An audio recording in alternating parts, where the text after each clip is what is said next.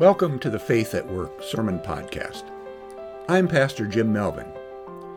Whether we are practicing Christians or not, reading the Bible is valuable for all of us.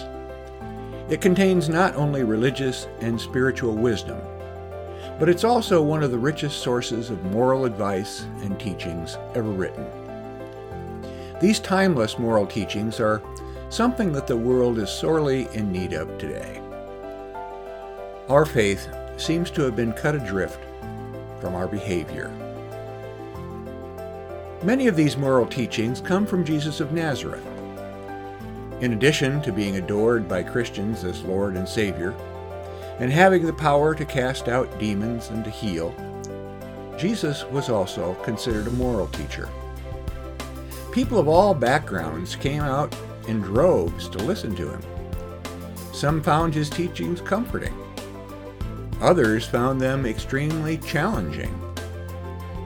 Some of his teachings he distilled from Jew- traditional Jewish faith. Many were uniquely his own. There can be no doubt that he was divinely inspired, as well as intellectually gifted. One of Jesus' favorite means of communicating his teachings was through the parable. He was a master of this moral storytelling method. And today, we will hear one of his classics, the parable of the Good Samaritan, which has an important application for us. Our story is found in Luke 10 25 to 36. Just then, a lawyer stood up to test Jesus. Teacher, he said, what must I do to inherit eternal life? Jesus said to him, What's written in the law? What do you read there? The man answered, You shall love the Lord your God with all your heart, and with all your soul, with all your strength, and with all your mind, and your neighbor as yourself. And Jesus said to him, You've given the right answer. Do this, and you will live. But wanting to justify himself, he asked Jesus, and who is my neighbor? Jesus replied, A man was going down from Jerusalem to Jericho, and fell into the hands of robbers, who stripped him, beat him, and went away, leaving him half dead. Now by chance a priest was going down that road, and when he saw him, he passed by on the other side. So likewise a Levite. But he came to the place and saw him, and he passed on the other side. But a Samaritan, while traveling, came near him, and when he saw him, he was moved with pity. He went to him, bandaged his wounds, having poured oil and wine on them. Then he put them on him on his own animal, brought him to an inn, and took care of him. The next day he took out two denarii gave them to the innkeeper, and said, Take care of him. And when I come back, I'll repay you whatever more you spend. Now, which of these three do you think was a neighbor to the man who fell into the hands of the robbers? He said, The one who showed him mercy. Jesus said to him, Go and do likewise. Here ends the reading. Go and do likewise. Those are always imperiling words for us to read at the end of one of Jesus' parables. Parables are full of landmines that Jesus plants to catch his critics up short, just like he did to that lawyer confronting Jesus today. And in the process, he gets them to recognize uncomfortable things about themselves. In this case, he traps the lawyer, a fine, upstanding citizen and teacher of the law, with the news that he may not be a good neighbor. Even more importantly, when we read these stories 2,000 years later, we get caught up in the same trap. If we don't think Jesus is talking, if we think that Jesus is talking only to the lawyer and not to us, we're just like the lawyer. Before we can understand Jesus' point in this story, we need to have more background on the characters and the context of the story. First of all, who is the lawyer who prompts Jesus to tell the story in the first place? Now, when I think of lawyer, I picture a character from Law and Order SVU, briefcase toting men and women skipping up the steps of the courthouse on their way to try a civil or criminal case. In the Jewish society of Jesus' day, civil and religious law were less distinct from one another than they are today. Religious laws, like the Ten Commandments and the other laws outlined in the Old Testament, were not just religious ideals, but enforceable laws of Jewish society. The lawyer in this case is concerned about what laws he will have to follow to get eternal life. You can just see the wheels in this guy's mind grinding. What's the least I need to do to get by? Jesus understood that he was looking for a loophole so he could live his life on his own terms while staying in God's favor for the next life. He was seeking a way to justify himself because he probably knows he's not living up to the spirit of the law.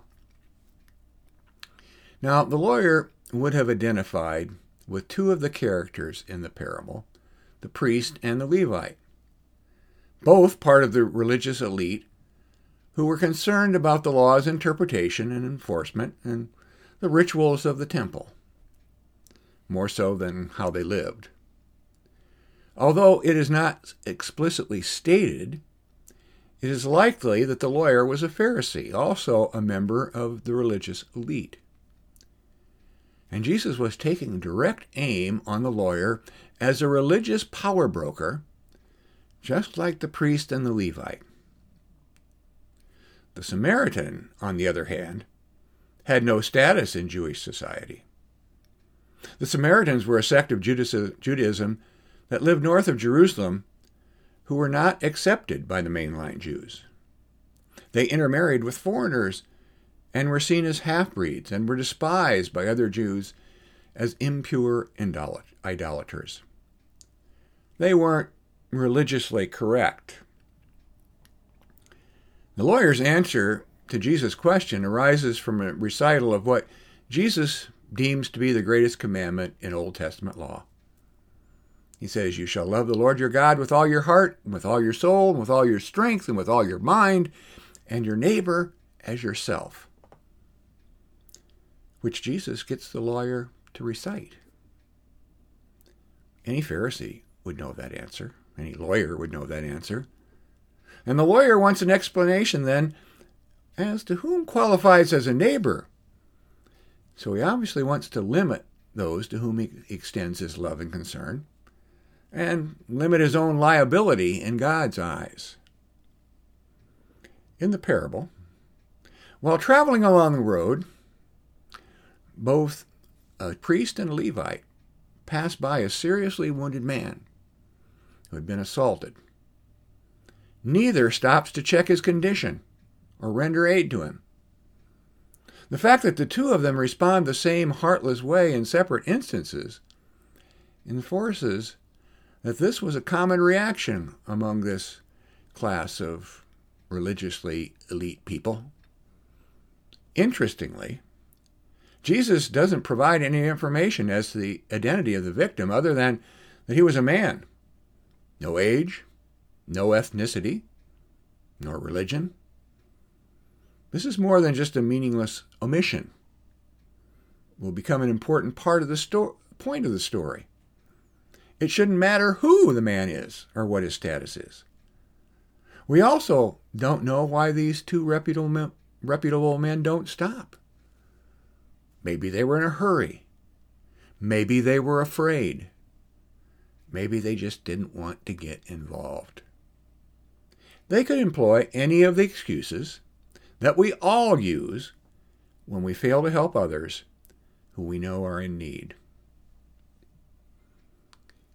It is the Samaritan, the person who would normally be a bad guy in this culture, who steps up to the plate and stops to help.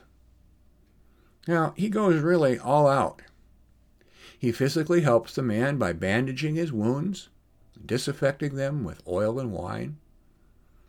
Then he places him on his own donkey and drops him off at an inn and pays for his long term care. And then he promises to come back and check on him later. He could have just dropped him off and felt pretty good about himself, but he puts no limits on what he'll do for the stranger. When I come back, I'll pay for whatever he needs. Jesus has set his trap. Who's the neighbor in the story? he asked the lawyer. Well, there can be only one answer. The good neighbor, regardless of his status, is the one who acted and gave of himself unconditionally. Then Jesus pronounces the true purpose of this exercise in morality. Go and do likewise, he says.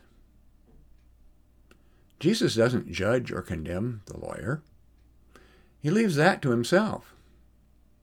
We don't know how the lawyer responds. Now, he could have gone away disappointed, as some of those who are caught in Jesus' parables have done in other situations. Or maybe he has an aha moment and does go out and do likewise. Once again, that doesn't matter.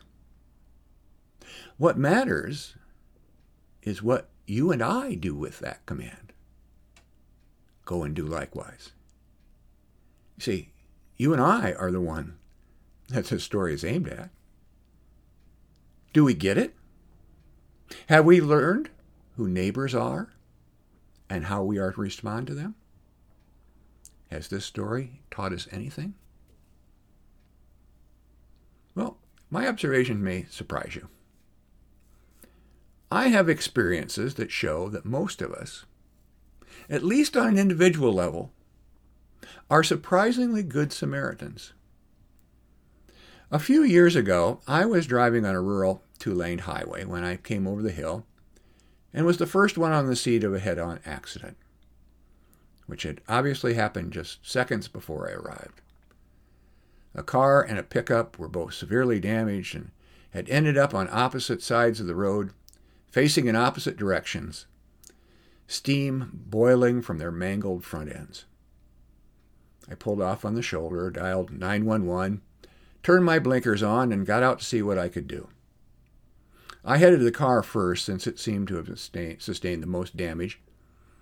By the time I reached the car, two other vehicles had already stopped and several people got out to help. One woman set out flares, which she had in her trunk, and started directing traffic. The driver of the car was apparently not wearing a seatbelt. His bloody left arm and head dangled motionless out of the window. Another woman who was a nurse at a local hospital came over and confirmed what I already knew. He was dead. She and I stayed with the victim until paramedics arrived. We did the only thing that we could do said a prayer together for the man and the people who would soon learn of this tragedy. Others were helping out the family in the truck. Fortunately, none of whom were critically injured. Altogether that day, there must have been 15 Good Samaritans, if you want to call them that, who stopped to help. There would have been more, but the police had to keep traffic moving, and more people would have just gotten in the way.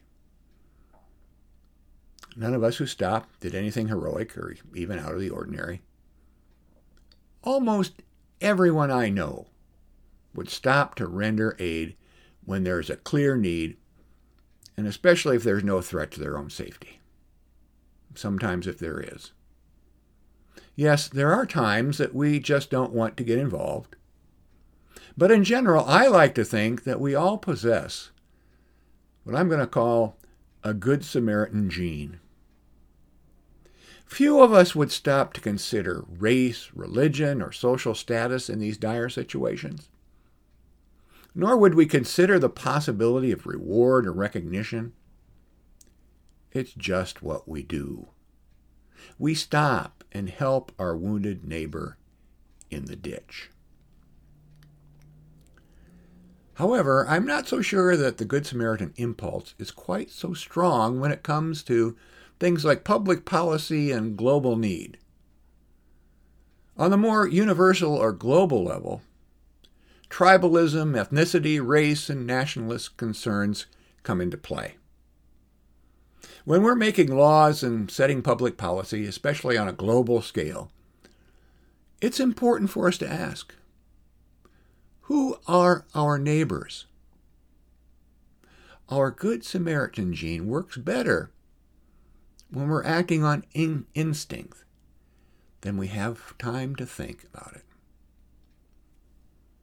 So that's an important question for us to act with regards today to the pandemic. We sometimes overlook the fact that the word pandemic itself implies a global problem.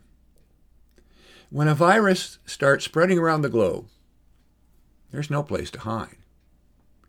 And we become more acutely aware that we are part of a global community, whether we like it or not. We have billions of neighbors. At this stage of the pandemic, the gaps in the level of health care among the nations around the world is made more obvious. We know it, but it's very obvious now. While the U.S. and other developed nations are seeing lower infections, hospitalizations and deaths due to COVID in many nations are still on the upswing. In India, for example, there's a shortage of wood due to the consumption used for funeral pyres. There's a shortage of medical supplies and hospital equipment to treat those who are sick, ventilators and oxygen. On top of that, infection rates keep climbing because the access to the vaccine has been limited to this point in many parts of the world.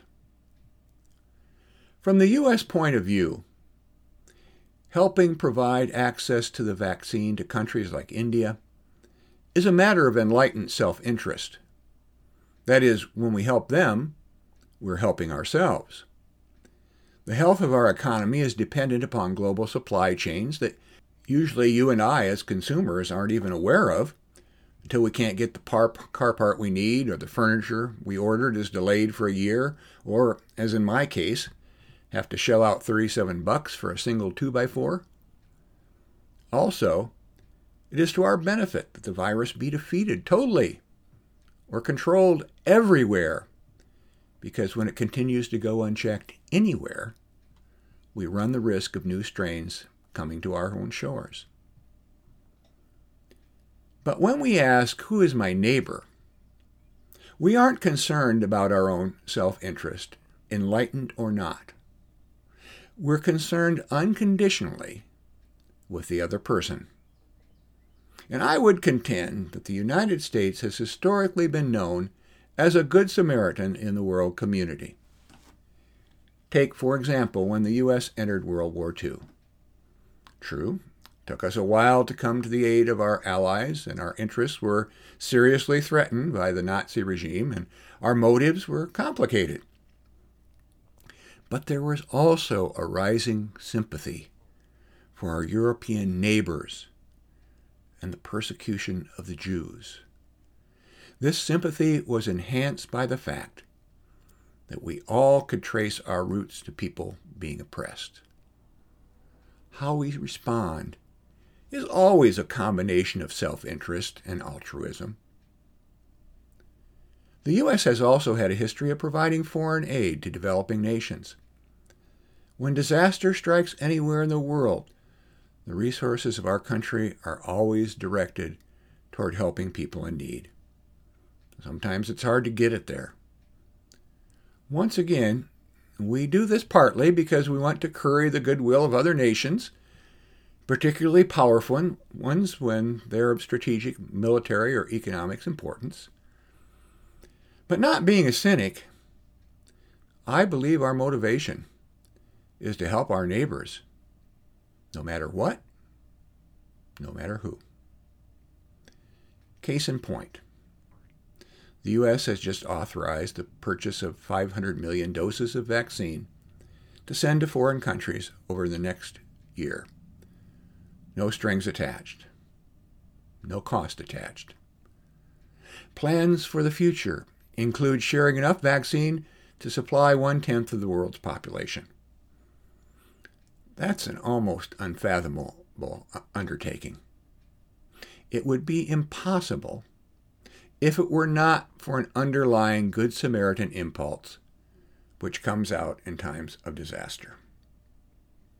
We could find excuses not to do it.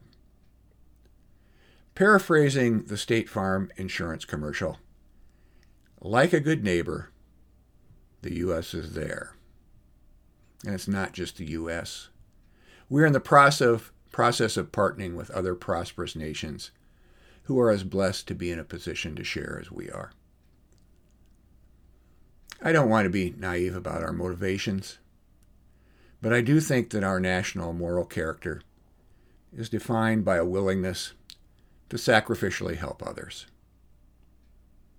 But where does it end? Where is the property line between me and my neighbor? With my enemy? No, not even there. There is no line. Remember, the Samaritan was an enemy. The main point of the story is that everybody is my neighbor. Although we may have complete, competing global interests with Russia, China, or Iran, they are still our neighbors. Neighbors don't always get along, but ultimately we care for one another. When we have disputes with our neighbor, we try to settle them. Emerging from the pandemic has given me pause to stay, take stock of my own motivations and how all, all of us treat one another. If anything, what I am seeing gives me hope in the human condition a willingness of us to care for our neighbors in many ways. Let's hope that we can, as individuals and as a nation, stop without reservation and care for our neighbor in the ditch without even thinking to ask. Now, who is my neighbor? Amen. Thank you for joining me this week. May God bless you and keep you and give you peace.